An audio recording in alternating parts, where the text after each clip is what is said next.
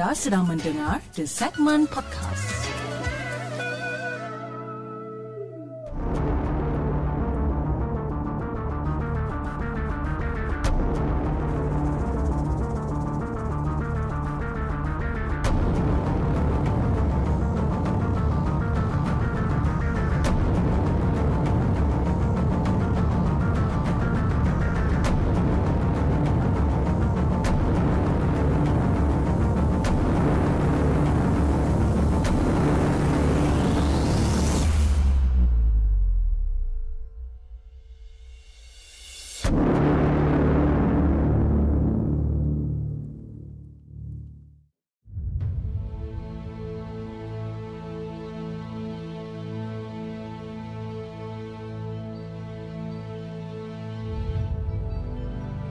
Hello guys, Assalamualaikum. Welcome back to the segment. Apa khabar guys? Saya harap anda semua dalam keadaan sihat dan hari ini 3 hari bulan Januari bertemankan saya sekali lagi dalam satu lagi rancangan Markas Puaka di mana kita akan berkongsikan tentang kisah-kisah seram yang telah dihantar ke the segment dan juga yang mana yang telah kita ambil daripada blog-blog tempatan.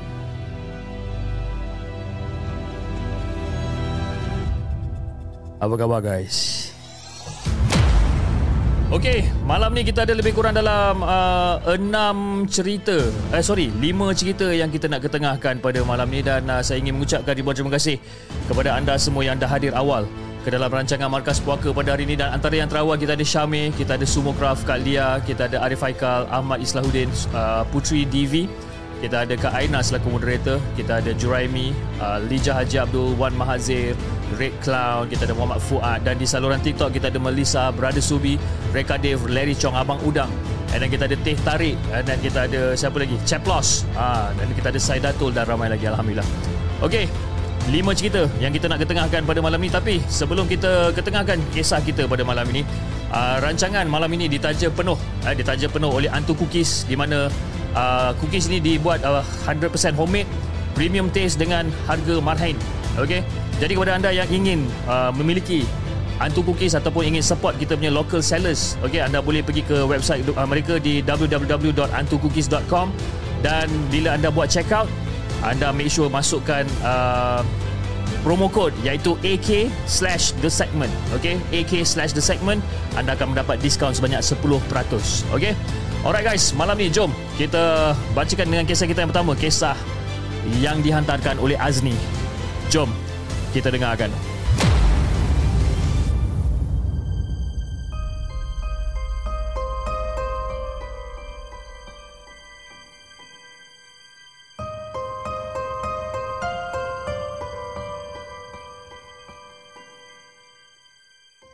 Adakah anda telah bersedia untuk mendengar kisah seram yang akan disampaikan oleh hos anda dalam Markas Puaka?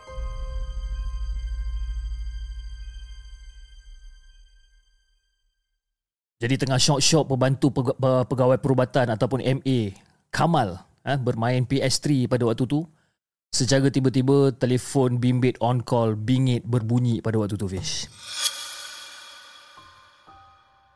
Jadi si Kamal ni pun capai lah handphone dia ni kan dan dia pun tekan lah pundak dia.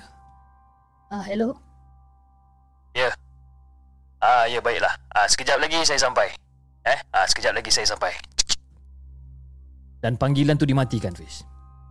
Dan pas, pada pada waktu tu Kamal menjeling jam dekat dinding quarters dia tu dan jam tu telah menunjukkan pada pukul 2 pagi, Fiz. Terus si Kamal ni capai baju skrap biru yang dirembat semasa praktikal dekat hospital dulu dan momento tu disarung sambil melangkah menuju ke luar quarters. Jadi bila sampai je dekat muka pintu, tangan dia ni menggapai kunci motor EX5 yang tergayut di uh, di paku berdekatan dengan pintu. Dia pun capai kunci ni. Dia capai kunci ni, dia keluar daripada rumah dan dia pun hidupkan enjin motor dia ni. Lalu dia pun terus pecut ke arah klinik dan secara spesifiknya adalah di unit kecemasan. Jadi Fiz selalunya minggu on call macam ni memang Kamal selalunya memang tak tidur lah. Dan teman-teman sekerjanya mengatakan dia ni adalah se- seorang yang jonah. Tak pernah berhenti kes datang. Jadi antara masa panggilan kes dia, ha, di, di antara masa panggilan ke kes dia tu dia akan bermain PS3 dia. Jadi malam ni kebetulan malam yang agak santai. Jadi kes tak adalah sebanyak malam-malam yang sebelumnya Fiz. Jadi pada waktu tu bila Kamal sampai je dekat unit kecemasan, dia pun segera buka pintu pada waktu tu. Jadi daripada raut wajah pengiring yang kelat mencuka ni, menandakan pesakit dan juga pengiring sudah pun menunggunya ag- agak lama. Jadi pada waktu tu Kamal tak ada cerita banyak. Dia mengarahkan pengiring membawa si sakit ke ke dalam unit kecemasan. Jadi pada waktu tu sempat jugalah Kamal mengeling ke arah langit. Ha? bulan memang cerang uh, uh, cemerlang mengambang pada waktu tu. Dan cahayanya melimpah. Eh, cahaya bulan tu melimpah menerangi kawasan halaman klinik pada waktu tu. Jadi bila dah selesai mengambil tanda vital serta bertanyakan permasalahan si sakit, ah, yang menyatakan bahawa dia sakit dada dan terasa sempit. Jadi Kamal ni pun telefonlah Dr. Zuki yang juga on call pada waktu tu untuk bertanyakan tentang pendapat dia pula. Jadi seperti seperti dia arahkan Dr. Zuki, Kamal menjalankan ujian ECG melihatkan bacaan tekanan darah si sakit ha? dan bila dia baca tekanan darah ni pun bacaan dia kurang cantik jadi pada waktu tu Kamal juga terus menelefon staff nurse ataupun SN pada waktu tu yang bernama Su serta pemandu ambulans yang bernama Encik Jo untuk mengiring pesakit untuk dirujuk ke hospital pada waktu tu Jadi Fiz pada waktu tu setelah menunggu prosedur ECG siap, uh, ECG siap dia keluarlah sekejap. Dia keluar sekejap untuk ke tandas yang berada di bahagian belakang kecemasan untuk merokok. Jadi sambil-sambil dia tengah nak menyalakan rokok dia. Cik, cik.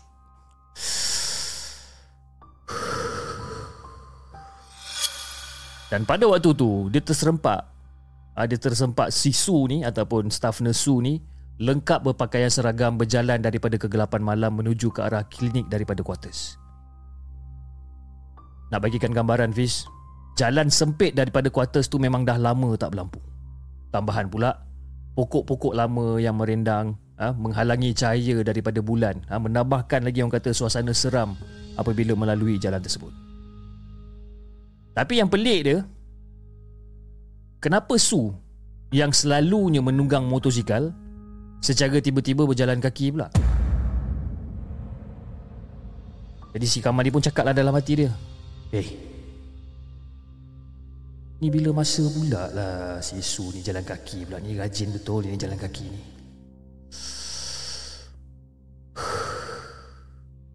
Selalu Minah ni naik motosikal. Hari ni jalan kaki pula. Jadi bila dia nampak je si Su ni tengah jalan, dia cepat-cepat matikan rokok dia. Dah. Lepas tu dan dia pun terus menuju balik ke kawasan kecemasan tadi. Jadi seketika menunggu, dia terdengar bunyi motor daripada luar kecemasan. Dan Encik Joe pula tiba diikuti dengan satu lagi deruan motor juga yang sampai. Dan pada waktu tu, staff nurse Su ni melangkah masuk. Eh Su, bukankah kau tadi jalan kaki ke? Ini kau naik motor ke jalan kaki ni Su? Si Kamal pada waktu tu macam agak pelik Sebabkan dia nampak si Su ni baru turun daripada motosikal Jadi si Su ni pun jawab Eh Mal kau ni apa gila kau ni Mal? Ha? Apa gila kau tengah-tengah pagi buta macam ni nak bagi aku jalan kaki pula dalam malam Jumaat. Kan? Tak ada masa lah aku nak jalan kaki. Baik aku naik motor. Dan serentak pada tu, si Kamal pun terpandang ke atas dedahan pohon merimbun yang tadi di, di kawasan gelap tu. Dia tengok betul-betul dekat pohon tu. Dia nampak ada kain merah melayang-layang dari dari dahan ke dahan dan diiringi oleh lolongan anjing liar bersahut-sahutan pada waktu tu.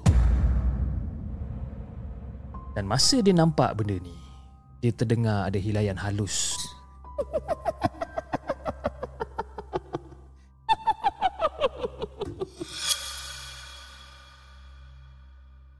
Dan hilayan tu makin lama makin sayup-sayup kedengaran Fiz.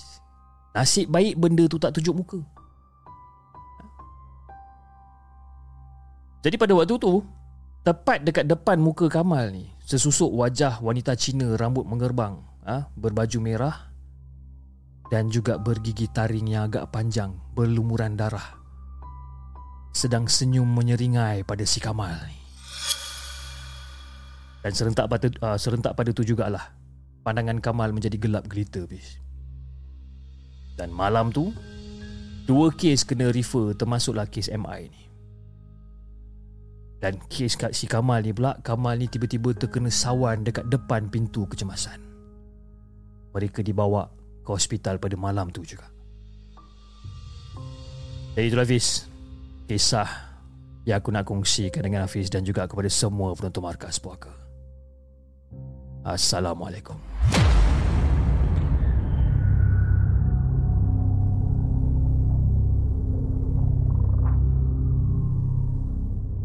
Jangan ke mana-mana Kami akan kembali selepas ini dengan lebih banyak kisah seram. Kisah yang pertama, kisah yang dikongsikan oleh Azni dengan kisah dia yang berjudul Quarters. Dia macam agak tricky sikit eh bila uh, kita dapat penulisan yang macam ni eh. Bila kita dapat penulisan macam ni di mana dia tak ada introduction macam no assalamualaikum kepada Hafiz dan juga semua penonton markas puaka dan sebagainya. Bila dia tak ada introduction yang macam ni dia terus masuk pada cerita dan dia menceritakan tentang karakter-karakter kan. Dia uh, agak challenging lah sebenarnya eh. Agak challenging sebenarnya bagi saya untuk menyampaikan cerita tu. Tapi saya harap cerita ni dapat difahamkan oleh semua orang lah eh. Okey jom kita bacakan kisah kita yang kedua. Kisah yang kedua ni kisah yang di kongsikan ataupun yang ditulis oleh Naj. Jom kita dengarkan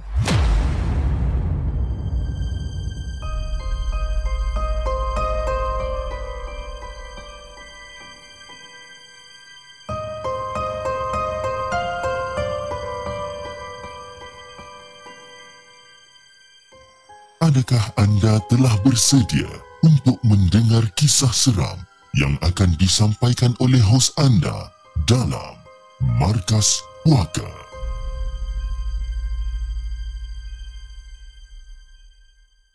Pada hari itu jam telah menunjukkan pada pukul 11 malam. Namun suami aku masih lagi belum pulang daripada kerja dia. Selalunya Pukul 9 malam dia dah muncul dekat depan pintu. Hei, manalah suami aku ni? Overtime lah ni agaknya. Pada waktu tu hati aku berbisik sendiri sambil tangan aku menepuk-nepuk lembut di belakang tubuh si kecil. Akif nama dia. Yang aku pelihara sejak setahun yang lalu. Sekarang, Akif telah pun menginjak empat tahun usia dia. Jadi sebenarnya Akif ni bukanlah anak aku. Jiran tingkat atas yang menitipkan dia pada aku. Kadang-kadang saja dia akan ambil Akif ha, dibawanya pulang ke rumah dia. Namun kasih sayang aku pada Akif sama saja seperti kasih aku kepada tiga anak darah aku ni. Dan mereka juga sayangkan Akif lagak seperti adik mereka sendiri. Jadi senanglah aku nak jaga dia orang. Jadi pada waktu tu Akif hanya terkebil-kebil mata uh, terkebil-kebil menahan mata dia. Dan selalunya memang dia tidur ditemani oleh papa dia iaitu suami aku lah. Jadi aku pun cakap dengan Akif, Akif. Akif dah mengantuk tidur lah, papa balik lambat hari ni. Dan selepas aku cakap macam tu, Akif terus tutupkan mata dia. Cuba untuk tidur. Dia memang mengantuk Fiz Memang mengantuk tapi sanggup tahan demi menanti papa kesayangannya pulang daripada kerja. Jadi baru saja aku lemparkan kata-kata tu dekat dekat dekat dekat dekat telinga Akif, kedengaran pula bunyi pintu rumah dibuka. Laju Akif menoleh. Jadi bila aku toleh sekali dengan Akif aku ucap wah wah laju je eh kalau papa dah balik. Ha? Sambil-sambil aku cakap macam tu Sambil-sambil tu jugalah aku mencuit pipi gebu si Akif ni Dan Akif hanya tersengih ha, Sambil turun daripada katil Dan terus menuju ke muka pintu Jadi dalam masa yang sama Pintu bilik pun terbuka Wajah Mr. Overtime ha, Wajah Mr. Overtime yang letih Terus kelihatan pada waktu tu Jadi pada waktu tu aku sambut suami aku Abang kalau ya pun awak ni overtime, kenapa tak bagi tahu bang? Sambil-sambil tu aku ambil beg kerja dia. Jadi pada waktu tu suami aku hanya mendiamkan diri dan terus mendukung si Akif ni. Akif tersengih-sengih masa tu. Akif ni walaupun usia dia 4 tahun, dia dah pandai berkata-kata. Jadi si Akif ni pun bertanya pada papa dia, "Papa, merahnya mata." Dan baru aku sedar pada waktu tu Merah dan berair kedua mata suami aku yang agak kuyu tu. Bagaikan menahan rasa mengantuk ataupun baru habis menangis agaknya. Kalau kerana mengantuk Aku panjatkan syukur ke, ke, ke Allah. Tak ada apa-apa benda yang berlaku kepadanya sepanjang pemanduan. Tapi kalau kerana menangis Entah apa yang berlaku dekat pejabat dia kan jadi pada waktu tu aku terfikir Esok je lah eh, waktu sarapan Aku korek cerita daripada dia. Kif Dah lah Kif. Eh Mengantuk sangat lah papa tu. Ah, Dah sini Kif. Ah, Biar papa mandi dulu. Abang Abang nak makan tak? Saya panaskan lauk. Dan pada waktu tu Suami aku hanya masih mendiamkan diri Dan menggelingkan kepala dia dia meletakkan Akif dekat atas katil dan terus masuk ke dalam bilik air. Langsung tak bercakap. Dan kali ini aku cakap lagi dengan Akif. Akif, meh baring meh. Eh? Meh baring, nanti papa tidur sama-sama. Bagi papa mandi dulu. Eh? Meh sini mama tepuk kan? Meh? Dan kali ini, Akif menurutkan saja. Mata dia juga sudah kelihatan agak layu. Jadi pada waktu tu aku tepuk tepuk-tepuk lembut si Akif ni aku tepuk tepuk kan sambil-sambil tak sampai lebih tak sampai lebih kurang dalam 15 minit tertidur dah anak kecil ni. Dan tak lama kemudian suami aku juga keluar daripada bilik air dengan siap berpakaian tidur. Jadi aku tanya pada dia, "Abang, abang betul tak nak makan ni? Dah makan tadi?" Ah, abang mengantuklah. Abang penat. Jawab suami aku macam tu je. Perlahan je suara dia. Dan suami aku terus baring dekat sisi aku Dan memeluk aku dengan sangat-sangat erat. Dan kehangatan tubuh dia tu Menimbulkan rasa selesa dan juga romantis. Aku tersenyum sorang-sorang pada waktu tu. Eh, hey, penat sangatlah agaknya si suami aku ni. Berbisik aku dekat dalam hati. Dan aku akhirnya tertidur sama. Maklumlah Fiz dalam dakapan suami yang tercinta kan. Dan malam tu terasa cukup nyenyak dan cukup lena. Tapi aku terbangun lebih kurang dalam pukul tiga setengah pagi. Dahaga. Dan masa aku terjaga tu aku macam Aduh Waktu-waktu nyenyak macam ni lah Nak haus pula Allah Pada waktu tu Fiz Malas rasanya aku nak ke dapur. Tapi kalau dah malam macam ni kehausan Memang tak dapat tidur lagi lah jawabnya kan? Dan tangan suami aku ni masih lagi erat memeluk aku. Jadi aku angkat tangan suami aku ni perlahan-lahan Aku alihkan tangan dia supaya dia tak terjaga kan? Perlahan-lahan aku buat. Jadi sesampainya aku dekat dapur Air sejuk yang aku teguk dulu kan? Laju aku teguk air ni kan? Lega rasanya Jadi bila habis je air Aku basuh cawan Dan aku terus menapak kembali ke bilik Dan pada waktu tu aku terdengar satu bunyi. Tak, tak, tak, tak. Bunyi pintu rumah. Ibarat seperti ada yang ingin membuka pintu yang terkunci tu. Dengar bunyi. Kak, kak, tak. Hampir terhenti degupan jantung aku ni, Fiz. Aku terdiam masa tu. Dan pada waktu tu, telinga aku ni menjadi lebih peka. Aku nak pastikan betul ke tidak apa benda yang aku dengar ni. Dan mata aku pada waktu tu tercat, tertancap pada pintu.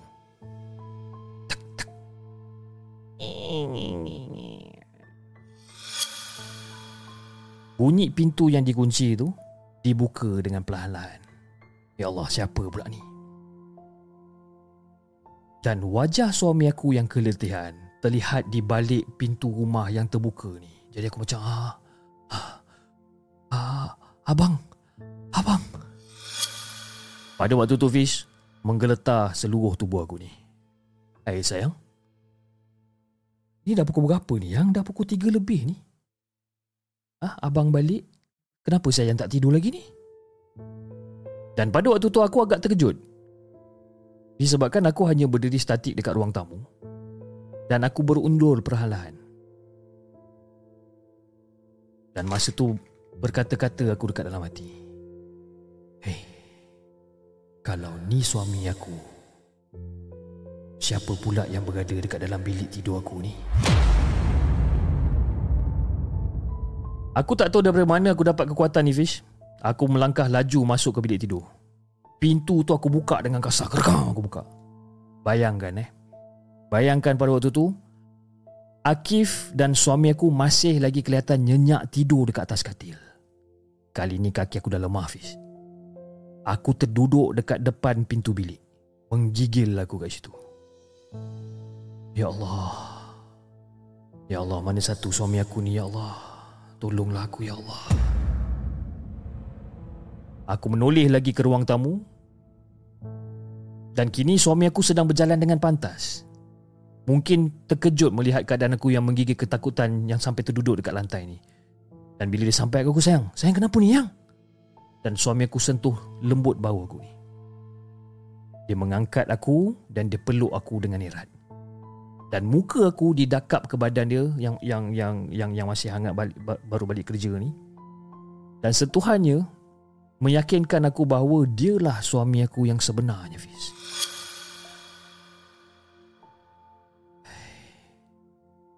Siapa yang balik tadi? Siapa yang balik tadi? Terketa-keta pada waktu tu Aku bersuara sambil otak aku ni ligat Mengingat semula lelaki yang meluk, memeluk aku erat ketika tidur tadi Dah kapan erat makhluk tersebut Yang menyerupai suami aku tu masih terasa di batang tubuh aku ni Sayang Sayang cakap apa ni yang? Siapa balik apa? Dan suami aku pada waktu tu terus menggosok-gosok belakang badan aku dengan perlahan. Meminta aku untuk bertenang, untuk reda. Dan aku terus cakap kat dia. Tu abang. Tu dekat dalam bilik tidur tu. Dan kata-kata aku pada waktu tu terhenti. Terkejut aku melihat lelaki yang aku sangkakan suami aku yang memeluk aku erat ketika tidur tadi Kini makhluk tersebut berdiri di bucu katil sambil merenung aku dengan kedua-dua mata dia yang sangat-sangat merah Hafiz. Dan pada waktu tu aku nampak makhluk tersebut menyeringai sambil menampakkan barisan gigi dia yang sangat-sangat tajam.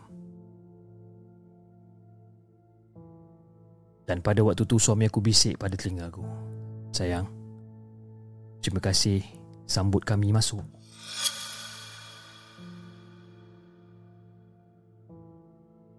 Aku macam agak terkesima sedikit Fiz. Laju aku melihat suami aku dekat sisi aku. Kedua mata dia juga kini merah bagaikan biji saga Fiz. Menyeringai menunjukkan gigi yang tajam bagaikan gerigi besi. Sekarang ni ada dua lelaki. Kedua-duanya bermata merah.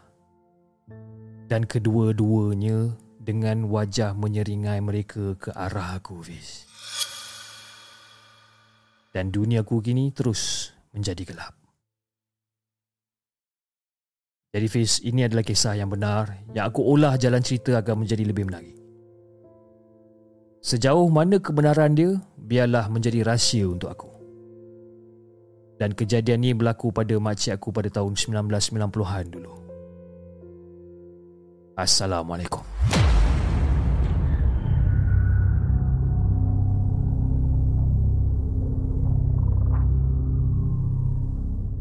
Jangan ke mana-mana. Kami akan kembali selepas ini dengan lebih banyak kisah seram.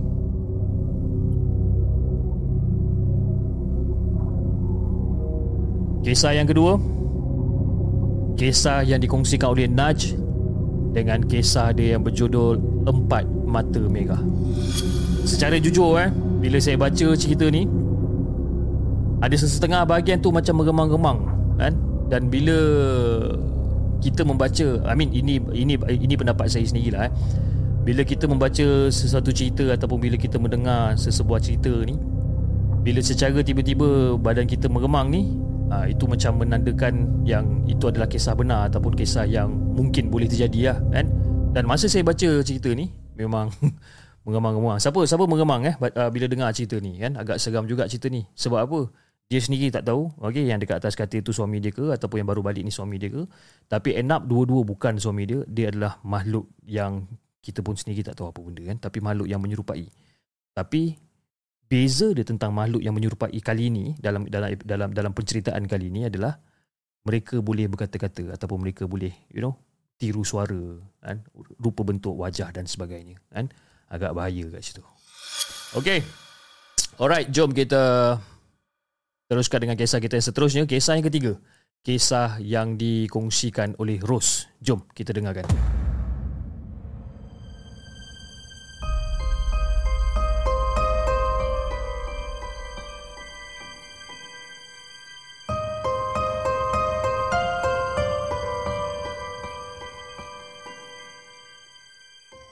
Adakah anda telah bersedia untuk mendengar kisah seram yang akan disampaikan oleh hos anda dalam Markas Puaka?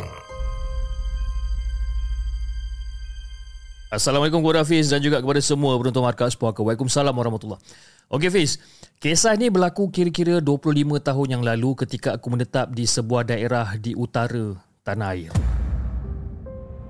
Nama kampung dan segala berkaitan dengan dia ni biarlah aku simpan sebagai rahsia lah eh. Tak mulik pula kalau aku ceritakan dengan lengkap. Takut kalau katakan mengaibkan nama dan juga waris si mati ni. Jadi Fiz, waktu tu aku masih lagi bekerja sebagai penjawat awam dekat sana selama 3 tahun.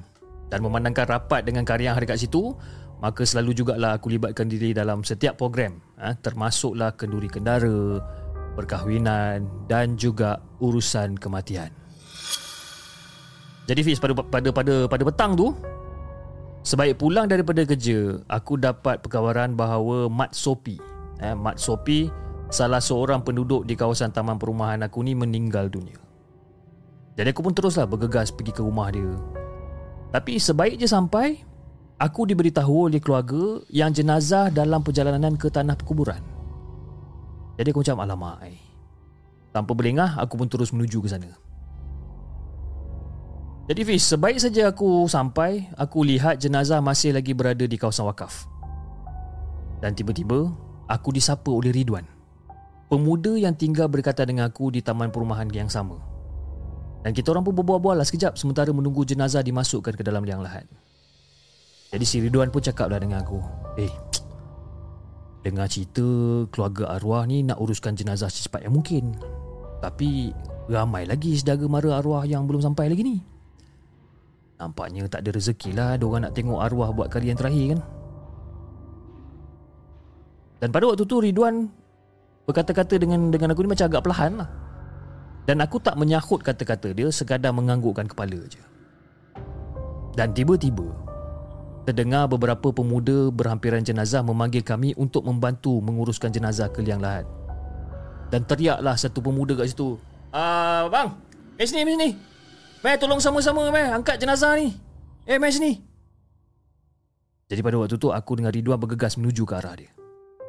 Jadi aku pun ambil posisi dekat tengah, dan merangkul jasad arwah bersama-sama yang lain sebelum mengangkatnya untuk diberikan kepada beberapa pemuda yang dah siap sedia ingin menyambut dia di liang lahat. Jadi Fiz, sebaik saja kedua-dua tangan aku ni merangkul jasad arwah, aku macam terdiam tau. Masya Allah. Beratnya jenazah ni. Berat dia ni hanya Allah je yang tahu. Dan aku dapat rasakan yang kami berlima yang membantu pada ketika itu merasai pengalaman yang sama.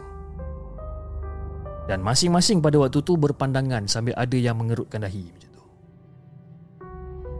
Jadi setelah bersusah payah, akhirnya jasad arwah berjaya juga diturunkan ke liang lahat. Namun sekali lagi, masalah timbul apabila air sedikit demi sedikit memenuhi ruang di dalam lubang. Jadi ada seorang pemuda yang berada dekat dalam liang lahat ni Tiba-tiba dia macam Eh mana pula air ni muncul ni? Tadi elok je kering dia ni. Aduh. Dia mengomel dari, daripada daripada bawah ni. Jadi bila kita orang dekat atas ni ha, Memandang dengan wajah yang tergamam dan juga keluh. Memang betul Fish Memang betul. Tadi semasa kita orang angkat dan turunkan jenazah Elok je keadaan dia. Tapi sekarang lain pula jadi dia. Masing-masing macam gauk kepala Fish Kan? Jadi pada waktu tu ada satu budak nama dia Husin. Jadi Husin pun cakap lah, ah, bang mungkin tadi masa korek tanah tadi terkena air mata, uh, terkena mata air kot dekat bawah tadi. Kan? Mungkin tu lah kot jadi macam ni. Jadi kita orang yang berada dekat situ masing-masing memandang liang, liang lahat yang semakin lama semakin dipenuhi air. Memang nampak jelas seakan beberapa saluran paip pecah yang mengeluarkan air daripada lubang di sekitar tebing tu. Dan pada waktu tu Abang P Abang P ni Memberi cadangan. Ha, Dia menyampuk dan dia memberi cadangan. Uh, Guys dah lah. Eh, Kita bawa balik jenazah ni naik ke atas Kita cedok air ni keluar dulu. Ha, Dah makin banyak air dekat dalam ni ni. Susah lah. Ha? Kita bawa balik jenazah ni naik atas. Kita cedok dulu air bawah-bawah ni. Dan pada waktu tu Beberapa pemuda kat situ bertungkus lumus ha, Menimba air dari dalam lubang tu. Tapi yang peliknya Fiz Semakin ditimba Semakin banyak pula air yang keluar memenuhi ruang sempit tu. Dan pada waktu tu Abang Pi berkata lagi sekali Eh tak boleh jadi ni. Kalau berterusan macam ni bila nak selesainya? Ha? Semakin kita cedok air keluar Semakin banyak pula air dekat dalam ni. Jadi Fiz pada waktu tu Aku terdiam. Pelik tau. Perasaan yang sangat pelik sebab ini adalah kali pertama aku nampak benda-benda yang macam ni. Dan setahu aku, sekarang bukannya musim hujan ataupun terkujuh. Malah beberapa hari lalu ada juga aku hadiri pengebumian seorang penduduk kat sini. Tapi tak ada pula benda-benda pelik macam ni yang berlaku. Dan pada waktu tu si Ridwan bisik pada aku. Bro, first time aku tengok benda jadi macam ni. Pada waktu tu aku hanya sekadar menganggukkan kepala tanpa membalas langsung komen dia ni. Dan pada waktu tu Fiz, aku lihat mulut Imam Saleh. Eh, aku lihat mulut Imam Saleh terkumat kamit membacakan sesuatu. Aku tahu mungkin dia tengah berdoa agar Allah mempermudahkan urusan pengebumian ketika tu. Dan pada waktu tu Husin lagi sekali cakap, "Ah guys, air ni dah, dah kurang sikit ni." Ah, boleh lah kot eh kalau kita nak kita nak kebumikan arwah ni kan. Air pun dah dah okey sikit ni. Dan beberapa waris arwah juga bersetuju dan tanpa berlengah sekali lagi aku dan juga beberapa pemuda yang lain dekat situ mengangkat jenazah arwah untuk diberikan kepada beberapa pemuda yang sedang menunggu dekat bahagian bawah ni. Bila kita orang dah pas jenazah kepada beberapa pemuda yang masih yang yang berada dalam liang lahat ni sekali lagi perkara yang sama berulang bis jenazah arwah ni cukup-cukup berat Fiz. Sehingga kan kami terpaksa meminta bantuan beberapa orang dekat situ. Jadi setelah bersusah payah akhirnya jenazah selamat disemadikan. Dan aku sendiri tengok separuh daripada jasad arwah ditenggelami air. Tapi tak ada apa benda yang boleh kita lakukan. Sebab kan memang tak nampak tanda-tanda air akan berkurangan walaupun dah puas kita orang timba air ni. Jadi beberapa waris dan juga adik-beradik arwah kelihatan sedih, kelihatan sugul. Jadi masa tu aku terfikir tahu, adakah ini bahagian ataupun balasan daripada Allah untuk arwah? Apa yang arwah lakukan selama ni? Aku sendiri tak tahu Fiz Lagipun aku bukannya kenal dia secara rapat pun Tapi daripada cerita-cerita yang aku dengar Kononnya Sewaktu arwah masih hidup Arwah ni cukup bongkak tau Cukup bongkak dan sombong ketika hayat dia ni Bukan sekadar tu je Fiz Dia ni juga cukup kedekut dan berkira dengan orang yang meminta pertolongan ha? Walaupun daripada adik-beradik dia sendiri Sedangkan arwah ni adalah orang yang hartanya sangat-sangat banyak. Jadi pada waktu tu si Hussein ni berkata, uh, Aku bukan nak cakap apalah. Tapi dulu arwah dia pernah herdik seorang pakcik dekat, hayal, uh, dekat halayak ramai disebabkan lambat bayar hutang dia ni. Aku tengok kesian pakcik tu, malu pakcik tu. Dan pada ketika tu, kita orang masa tu dah on the way nak keluar daripada kawasan tanah perkuburan tu lah. Dan Husin sambung lagi Itulah kan Banyak juga kejadian yang arwah buat sehingga kan memalukan dan juga mengguriskan hati orang lain. Aku rasa mungkin ni salah satu sebabnya kot. Kenapa banyak sangat dugaan yang diterima tadi agaknya kan? Jadi Fiz, kejadian ni memang betul-betul mengisafkan aku lah ha? Mengisafkan aku dan mengisafkan sesiapa saja yang menyaksikan kejadian tadi Aku ceritakan kisah ni bukanlah katakan aku nak buka aib keluarga si arwah ataupun si mati, bukan. Tapi niat aku sekadar untuk pengajaran dan untuk renungan kita bersama, Fiz. Sesungguhnya, janji Allah tentang setiap balasan kebaikan dan keburukan itu adalah benar belaka, Fiz. Memang benar belaka. Sebagai hamba dia, kita haruslah berpegang kepada ajaran yang di, dan juga suruhannya sambil meninggalkan apa yang ditegahnya. Itulah kisah yang aku nak kongsikan dengan Hafiz dan juga kepada semua penonton markas puaka. Assalamualaikum.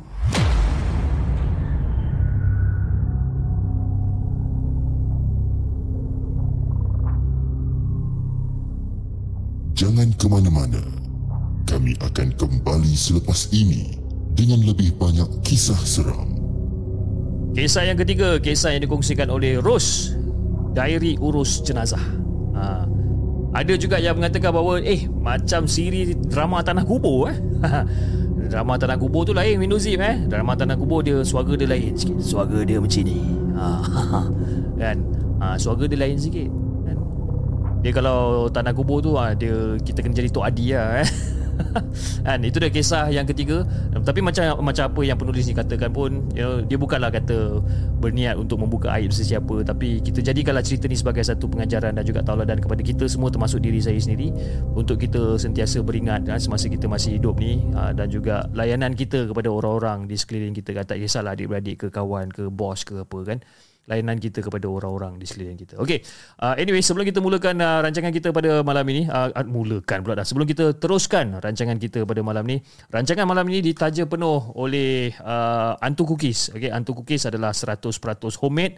Uh, dengan tagline dia di mana uh, tagline dia dia kata Uh, premium taste. Uh, premium taste margin price okay. Dan uh, kepada semua penonton di segmen markas puaka di saluran TikTok dan juga di saluran uh, merah pada malam ini jika anda ingin membeli uh, produk mereka anda boleh pergi ke www.antucookies.com ataupun anda boleh pergi di Instagram mereka.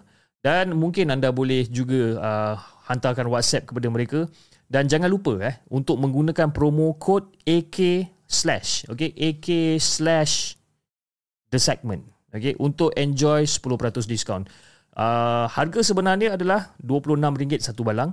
Okay, tapi gunakan okay, sementara orang kata sementara sementara masih lagi berpeluang ni gunakan uh, promo code AK slash the segment dan di, mereka ada lebih kurang dalam 5 uh, cookies yang mereka tawarkan Choco Chip, Black Royal, Almond Coffee, Swedish Delight dan juga Red Velvet. Okay, jom kita bacakan kisah kita yang seterusnya. Kisah yang dihantarkan ataupun yang ditulis oleh oh okey Dr Chaku jom kita dengarkan.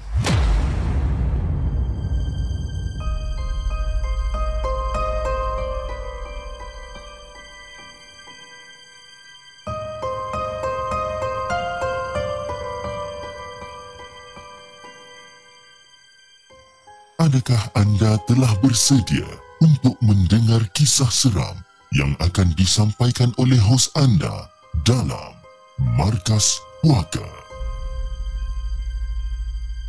Assalamualaikum kepada semua. Waalaikumsalam warahmatullahi.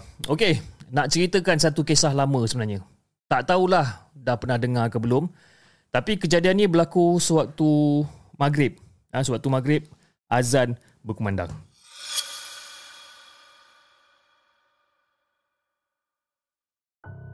Jadi pada waktu tu Fiz Klinik kita orang ni ditutup sebentar Supaya kita orang boleh solat lah kan? Jadi pada waktu tu aku tengah tunggu giliran nak solat Dan tiba-tiba terdengar amaran suhu tinggi berbunyi Daripada termometer di kaunter saringan Yang terletak di pintu hadapan klinik.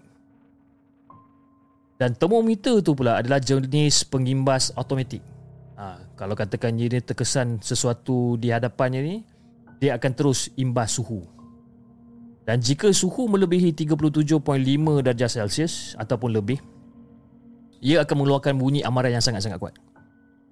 Dan bunyi dia pula macam bunyi penggera keselamatan lah. Kan? Jadi pada waktu tu aku bangun daripada kerusi dan aku buka pintu bilik consultation ni dan mengintai ke kaunter saringan. Dan aku buka aku mengintai kat kaunter saringan ni. Aku aku macam risau lah aku kot kalau macam ada orang masuk kat dalam klinik ke kan. Dan bila aku intai dekat situ macam eh tak ada siapa-siapa pun dekat kaunter tu. Jadi fikir aku macam okey lah itu mungkin glitch lah eh. Mungkin ada kerosakan sedikit lah pada termometer tu. Jadi aku pun tutup balik pintu bilik apa, consultation tu aku tutup balik dan aku pun kembali balik ke kerusi aku. Staff aku pada waktu tu masih belum lagi habis solat. Jadi masa tu aku main handphone lah. Main phone, check Facebook, check Instagram, ha, check YouTube dan sebagainya. Jadi sambil-sambil belik-belik Facebook semua ni, Kepala otak aku ni masih lagi terfikir pasal termometer yang berbunyi eh, sebentar tadi tau. Masih lagi ligat berfikir kan. Macam mana benda tu boleh bunyi kan? Dan secara tiba-tiba, aku terasa macam nak cuba imbas suhu udara. Kan? Jadi aku pun capai termometer dan imbas suhu dekat sisi aku. Dekat sisi aku tu, ada kerusi di mana pesakit akan duduk kalau katakan dia berjumpa dengan aku lah. Kan? Dia akan duduk dekat situ. Jadi aku pun imbas lah. Eh. Walaupun tak ada orang, aku cubalah imbas di mana sepatutnya kepala pesakit tu berada. Kalau katakan dia duduk kat situ, okay, agak-agak aku just imbas je dekat situ. Aku tekan. Tit. Tit, tit, tit, tit, tit. Penggera termometer tu berbunyi. Aku tengok paparan termometer ni 37.5. Eh, apa salah tinggi ni? Aku tak puas hati. Aku imbas lagi sekali. Tit tit tit tit tit tit tit tit. 38. Sekali lagi aku buat, aku acu termometer tu ke tepi sedikit daripada tempat bacaan tadi. Aku ke, ke, ke kiri sikit. Bila aku ke kiri sikit, aku tekan.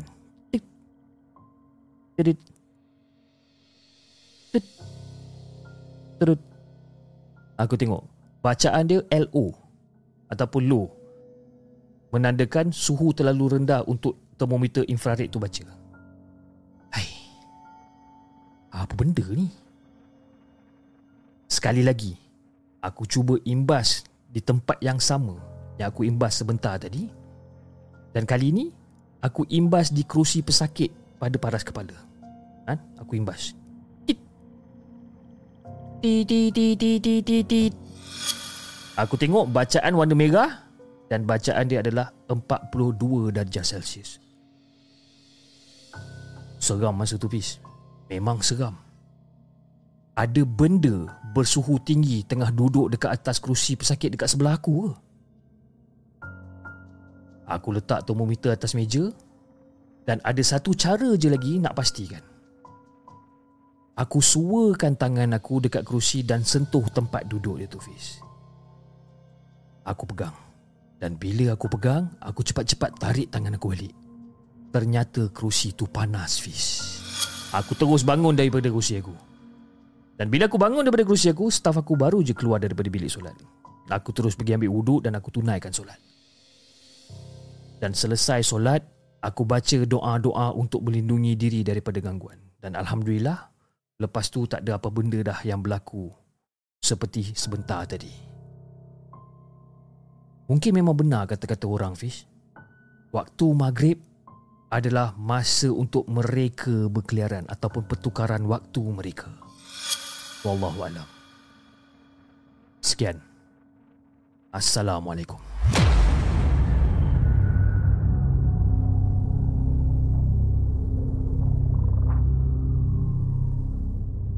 Jangan ke mana-mana. Kami akan kembali selepas ini dengan lebih banyak kisah seram.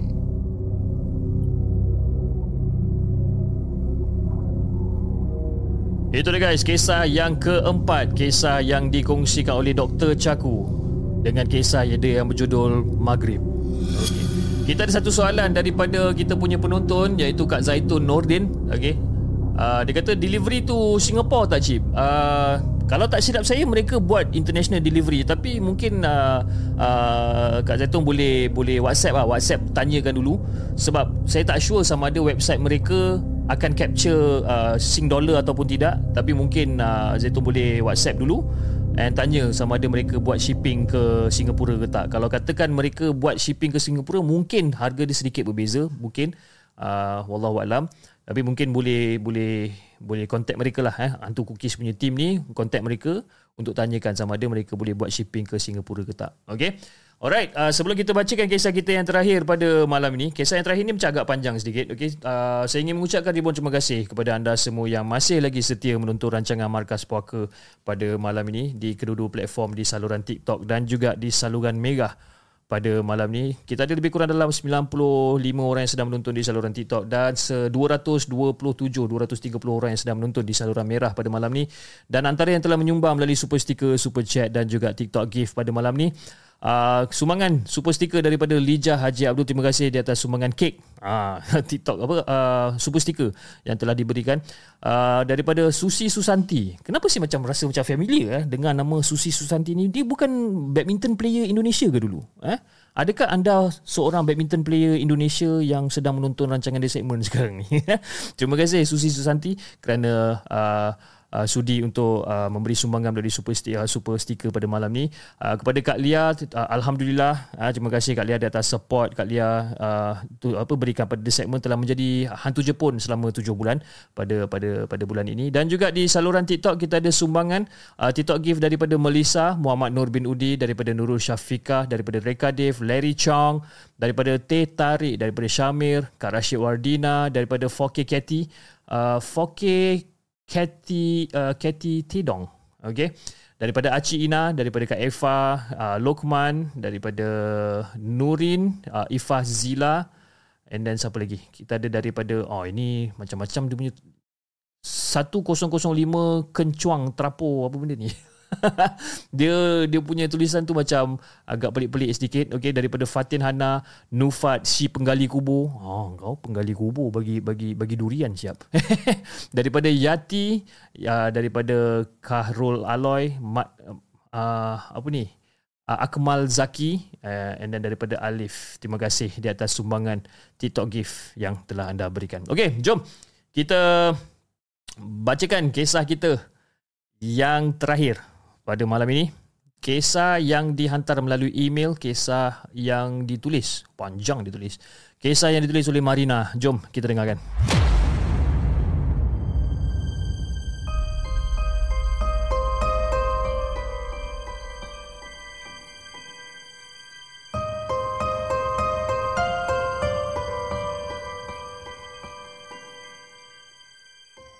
Adakah anda telah bersedia untuk mendengar kisah seram yang akan disampaikan oleh hos anda dalam Markas Puaka.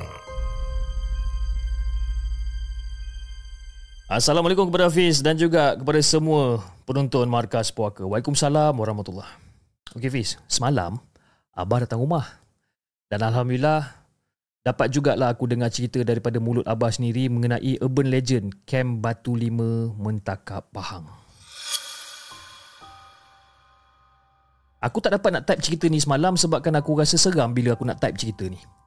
Ah, ha, tunggu pagi ya, baru lepas anak pergi sekolah barulah aku berani nak type cerita ni. Dekat nak pukul 12.30 malam jugalah baru Abah habis bercerita. cerita dia macam ni Fiz. Menurut pada cerita Abah, hantu perempuan tanpa kepala, uh, tanpa kepala yang mengandung bayi itu adalah hantu hidup. Hantu hidup. Jadi aku pun tanyalah Abah, Abah kenapa pula dia, dia, dia digelar sebagai hantu hidup ni Bah? Dan kata Abah, dia dipanggil hantu hidup sebab dia berani tunjukkan diri dia depan manusia dari dari menggendong anak sampailah memimpin anak dan hantu perempuan yang berbaju kurung dengan anak ni memang sebati dengan kem batu 5. Jadi sebab itulah aku gelarkan dia sebagai urban legend kem batu 5. Jadi cerita ni berkisar pada tahun 1969 hingga 1978. Masa tu era komunis dan Abah kerap kali ditugaskan untuk beroperasi di hutan Pahang sekitar Raup, Karak dan juga Kuala Lipis serta sekitar area dekat situ juga. Jadi pada waktu tu banyak jugalah komunis yang Abah tembak.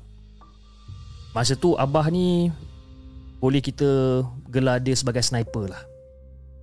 Penembak hendap bahagian infanteri.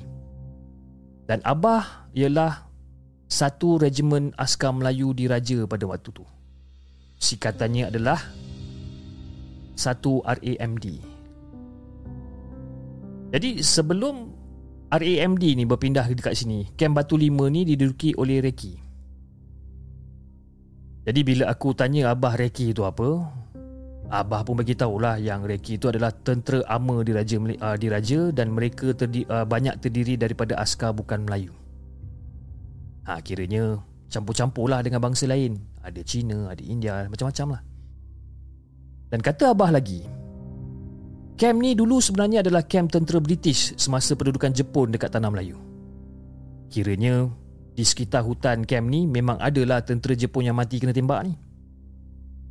Jadi kalau ikutkan pada fakta sejarah negara kita bebas daripada penjajah Jepun pada tahun 1947 dan pada tahun 1957 British menyerahkan Malaysia. Jadi pada 1957 jugalah negara kita merdeka. Dan kiranya selepas 22 tahun jugalah Abah berpindah ke sini. Sebab itu, beret kelamin yang Abah duduk tu beret lama. Kan? Beret lama dan papan dicat hijau dan hanya ada satu bilik aja. Dan me- memang kata Abah, struktur rumah tu adalah struktur rumah lama era British. Dan kawasan rumah beret hijau ni terus dia sampai ke Kampung Sakai. Dan menurut Abah lagi, Bis, Dekat hujung kampung Sakai ni ada kawasan kubur lama orang Sakai. Dan kubur tu di sebelah kilang papan plywood. Kalau katakan kita tengok Google Maps eh, Google Maps dekat kilang tu masih ada lagi sampai sekarang. Dan dekat belakang guard room pula ada perkuburan askar. Dan dekat situ jugalah arwah adik kembar aku dikebumikan. Jadi Fiz nak bagikan gambaran dekat depan camp ialah Edensaw Estate. Edensaw Estate termasuklah di uh, termasuklah di sebelah kilang getah dan juga kilang plywood tu. Jadi sebelah camp di kanan guardhouse tu adalah hutan simpan Kamasol, uh, Kemasol. Jadi pasal tu macam hebat jugalah ingatan ayah ni kan. Dia boleh ingat semua benda ni.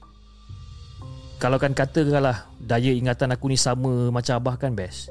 Macam-macam benda yang aku boleh ingat. Dan bolehlah aku berimajinasi melangkau balik zaman-zaman tanpa gadget ni. Zaman budak-budak zaman sekarang ni dah tak thrill sebabkan banyak tengok TikTok, banyak challenge yang entah apa kejadah apa aku tak tahu, menyampah aku. Jadi Fai berbalik pada cerita. Hantu perempuan tanpa kepala yang menggendong bayi ni adalah kisah benar. Wujud selepas tragedi perempuan mati gantung diri di rumah pegawai semasa Reki berkhidmat di camp ni. Dan Abah pula Dia pernah nampak hantu ni dekat bus stop yang Yang berada di bawah pokok halban ni. Pada waktu tu Abah kena langkah titi tu dulu Sebelum nak ke bus stop tersebut. Dan kawasan Paya tu sangat-sangat popular dengan kes hantu tinggi. Sangat-sangat popular Dan kata Abah lagi Hantu perempuan tu paling suka berlega-lega di tempat yang aku tandakan dengan dot merah. Sekejap lagi aku akan tunjukkan gambar dekat korang. Okay. Dia suka berlega-lega dekat situ tunggu bas pada waktu tengah malam dekat bus stop yang berada yang ada pokok halban. Jadi aku tanya Abah, macam mana rupa hantu ni bah? Kan aku tanya dia. Jadi pada waktu tu Abah pun beritahu yang hantu perempuan ni dia tak tunjuk muka. Ha, dia tak tunjuk muka dan leher dia patah Hafiz. Ha, kira memang tak nampak muka lah. Ha, memang tak nampak muka dan selalu berlega tanpa kepala. Dan bukan setakat dia je yang tak ada kepala. Bayi yang dia kendung pun tak ada kepala juga, putus. Jadi pada anggapan aku, bila aku dengar cerita Abah ni mungkin juga disebabkan kejadian bunuh diri tu leher dia patah dan terkalih ke belakang seolah-olah terkulai daripada kepala. Mungkin. Jadi sebelum dia muncul, sebelum dia muncul, selalunya kawasan sekitar akan berbau wangi sangat. Kan? Macam-macam, mungkin macam bau wangi lah. Ha? Dan cara Abah cerita dekat aku tu, dapatlah aku bayangkan memang wangi lah bau dia ni. Masa Abah bercerita dengan aku, Fish, Abah sampai terpejam lah mata dia. Ha? Nak gambarkan wangi dia tu macam mana dan Jauh sangat sebutan wangi Abah tu Abah cakap Bau dia ni kan. Wangi sangat. Wangi betul bau dia. Jadi menurut kata Abah Kalau katakan ada bau yang wangi sangat-sangat ni Itu tandanya dia datang dan akan tunjukkan diri dia sebenarnya. Selalunya bila askar balik selepas dari operasi dekat hutan memerangi komunis ni, anak hantu ni dia akan bertinggik dan dia juga akan bertinggik di belakang beg askar. Ha. Jadi pernah sekali tu, beg kawan abah ni masa dia tengah bawa ni, beg dia macam terasa berat bis. Ha? Kali-kali kepala tengok-tengok hantu budak tu bertinggik dekat atas beg galas dia ni. Ha? Patutlah berat semacam. Dan sesiapa pun tidak dibenarkan masuk ke kem Batu Lima ni pada pukul 12 tengah malam ha? untuk mengelak kejadian yang tak elok berlaku disebabkan hantu tanpa kepala ni aktif pada waktu tu lebih-lebih lagi pada tiap-tiap malam Jumaat. Kalau katakan ada yang masih lagi merdegil ha? dan masuk juga dekat kawasan tu memang pasti akan bertemu dengan lintasan hantu tersebut di kawasan resat yang dekat-dekat dengan masjid. Jadi pernah ada kereta yang jatuh di curam jalan raja di kawasan tersebut sebab ternampak macam-macam lintasan. Ada kes-kes macam tu. Dan jalan di sekitar hantu ni dipanggil sebagai jalan raja. Jalan ni lah laluan aktif dia. Jadi pada waktu tu, mak tengah mengandungkan aku tujuh bulan. Dan kata mak pula, Masa mak tengah tunggu arwah uh, Masa mak tengah tunggu abah Bawah pokok asam dekat dengan beret 124 ha? Beret 124 Di bus stop tepi simpang jalan ni Masa mak tengah tunggu ni Tengah-tengah dia tunggu abah pada waktu tu Bau wangi sangat masa tu Tapi pada waktu tu Mak tunggu juga abah sampai Sebab tak berani nak patah balik Ke rumah di beret 125 jadi rumah abah pada pada waktu tu adalah di Beret 125/4. Jadi mak tunggu je lah kat situ? Dan asal usul hantu perempuan ni Tak ada siapa yang tahu. Dan abah kata berkemungkinan besar Ada seorang mamak jual roti Lebih tahu cerita hantu ni. Di sekitar tahun 1971 hingga 1973 Dia ada dekat situ meniaga roti.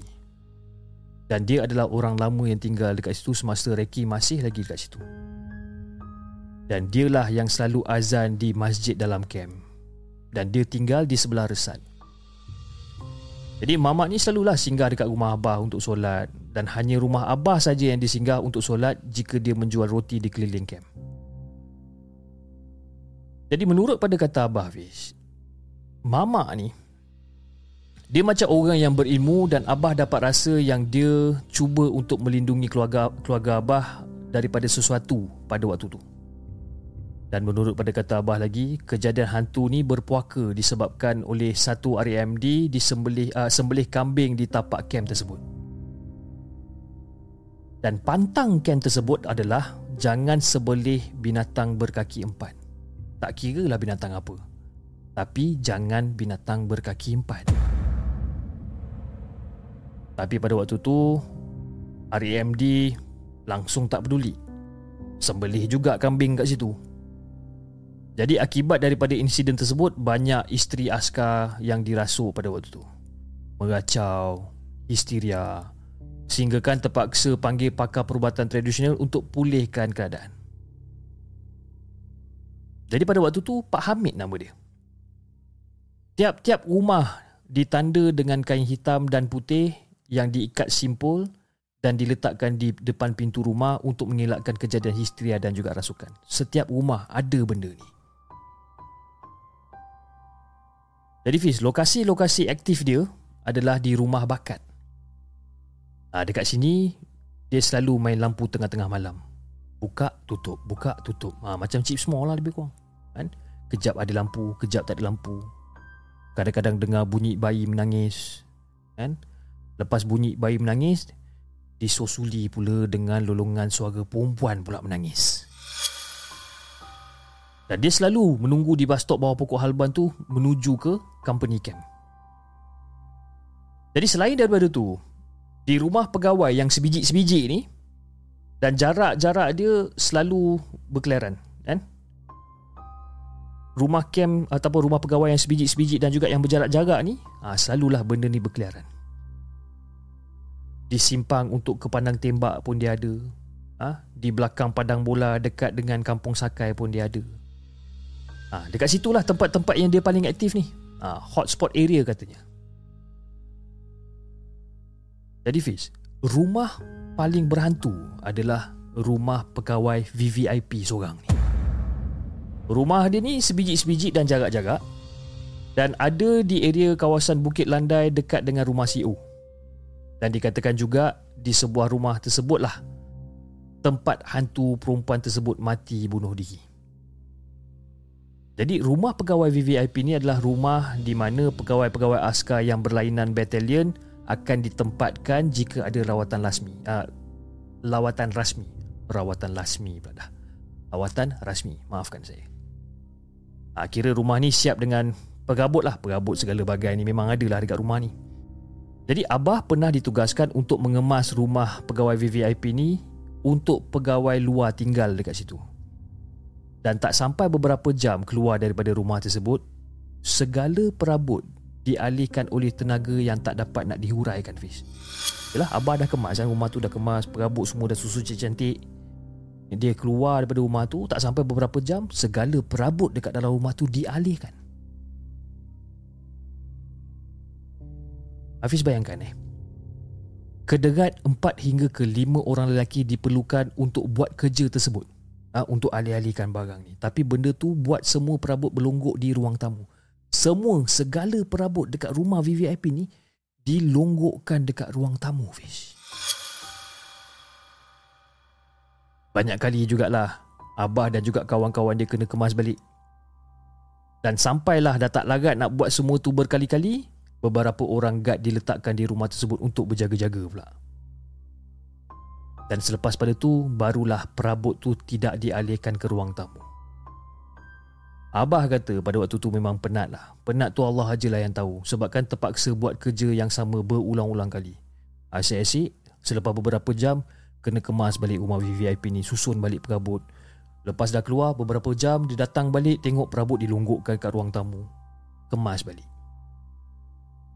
Jadi sekitar tahun 1978 pula hantu perempuan tak ada kepala ni dilihat berkeliaran pimpin tangan anak dia yang tak ada kepala juga nampak dua beranak ni jika diamati daripada dia menggendong sampailah dia memimpin tangan anak dia ni seolah-olah dia ni macam kita juga dan kita orang berpindah keluar daripada kem Batu Lima ni pada tahun 1979.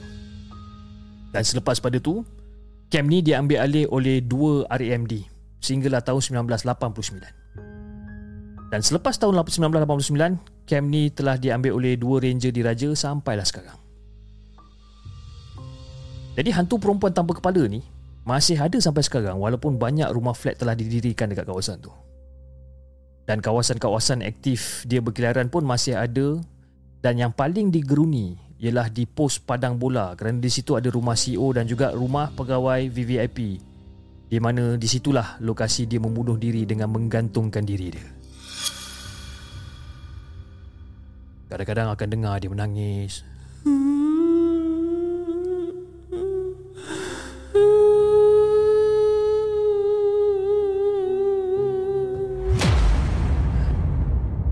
Kadang-kadang dengar dia menjerit. Kadang-kadang dengar dia melolong, ah, sayup-sayup je dengar dia. Kalau mengilai itu jangan cakap Hafiz. Ha? Dengan suara baby menangis, meringik, berselang-seli, ha? sekejap ketawa, sekejap mengilai, sekejap menangis. Dan benda tu berulang-ulang. Ketawa, menangis, mengilai, ketawa, menangis, mengilai. Jadi selepas satu RAMD tu keluar, kami berpindah di Camp Lok Sekawi di Sabah. Di sini, Mak kena lintasan semasa basuh paju dekat perigi. Dan di sini jugalah Mak tak dapat melihat selama 3 bulan. Ha? Mak buta selama 3 bulan akibat lintasan tersebut dan kena berubat dengan bidan dan juga seorang ustaz. Masa tu, Mak dah, dah lepas pantang. Sebenarnya Fiz, kalau boleh aku tak nak tahu. Aku tak nak Abah posting di camp tersebut kerana punca air paip sangat-sangat susah. Harap kepala paip aje lah yang ada Tapi air paip haram tak ada Jadi Fiz Hidup kami sekeluarga Amat susah Dengan mak beranak eh, Kecil-kecil lagi Kan? Dan aku kerap menangis Dan terasing dekat sini. Dan kehidupan zaman kanak-kanak Yang agak menyedihkan Dan juga agak sukar. Jadi Fiz kalau ada masa Aku akan ceritakan kejadian misteri seram dan tak masuk akal yang berlaku dekat sana pula. Jadi kat sini Fiz aku nak sertakan juga peta lokasi di mana makhluk tersebut berkeliaran seperti yang aku cakapkan tadi dan ini adalah peta lokasi dia. Ah guys. So ini adalah peta lokasi yang diberikan oleh Marina di mana kawasan yang bertanda merah ni ah, itu adalah tempat yang dia selalu berkeliaran ataupun adalah aktif aktif area dia kan dia akan pusing-pusing kat situ ha? di uh, pejabat pejabat ladang hutan kan kat situ so, inilah kawasan dia sebenarnya guys jadi itulah Hafiz kisah yang aku nak kongsikan dengan Hafiz dan juga kepada semua penonton Markas Puaka Assalamualaikum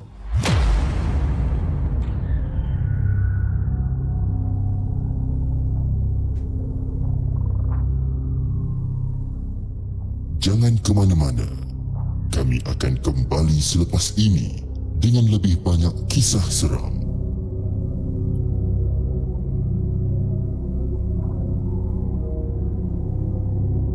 Itu dia guys, kisah yang dikongsikan oleh Marina. Dengan kisah dia yang berjudul Urban Legend Camp Batu Lima Mentakau. Ha, cerita yang agak panjang dan cerita ni dia macam agak uh, agak susah untuk dibaca sebenarnya disebabkan uh, ada beberapa orang kata apa uh, wordings yang saya sendiri uh, kurang apa kurang arif eh macam Reiki satu RAMD sama ada saya nak kena sebut one RAMD ataupun satu RAMD saya pun tak tahu. Okey dua RAMD ataupun two RAMD ah uh, dan ada juga beberapa perkataan-perkataan yang uh, agak baru bagi saya. Tapi tapi cerita dia sangat menarik. Terima kasih kepada uh, Marina di atas uh, perkongsian uh, cerita daripada abah. Terima kasih. Kalau ada lagi cerita tentang tentang uh, uh, cerita askar ni uh, mungkin boleh kongsi lagi lagu eh.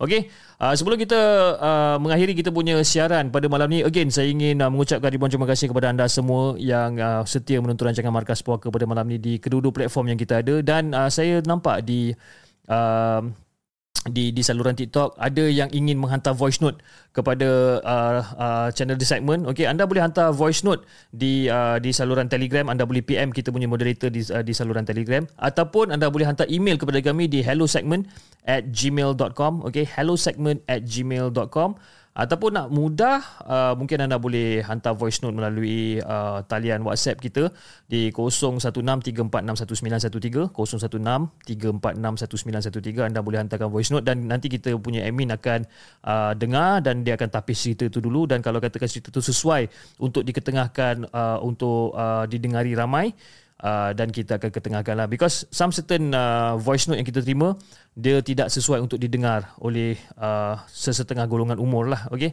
Macam rancangan markas puaka ni ditonton oleh kebanyakannya uh, kebanyakan uh, golongan umur daripada umur seawal umur seawal 11 tahun ya ada yang menonton rancangan markas puaka sehinggalah umur 50 lebih 60 tahun. Itu adalah uh, statistik ataupun analitik yang saya ada uh, di dalam channel The Segment. Kita punya penonton daripada umur 11 tahun sehinggalah umur 60 tahun. Jadi uh, some certain voice note tidak sesuai untuk kita keluarkan disebabkan ada uh, orang kata uh, penonton-penonton yang di bawah umur ni kan. Uh, jadi saya harap anda anda anda boleh uh, boleh orang kata apa?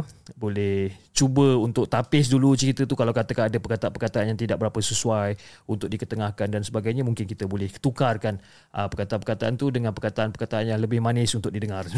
Okey.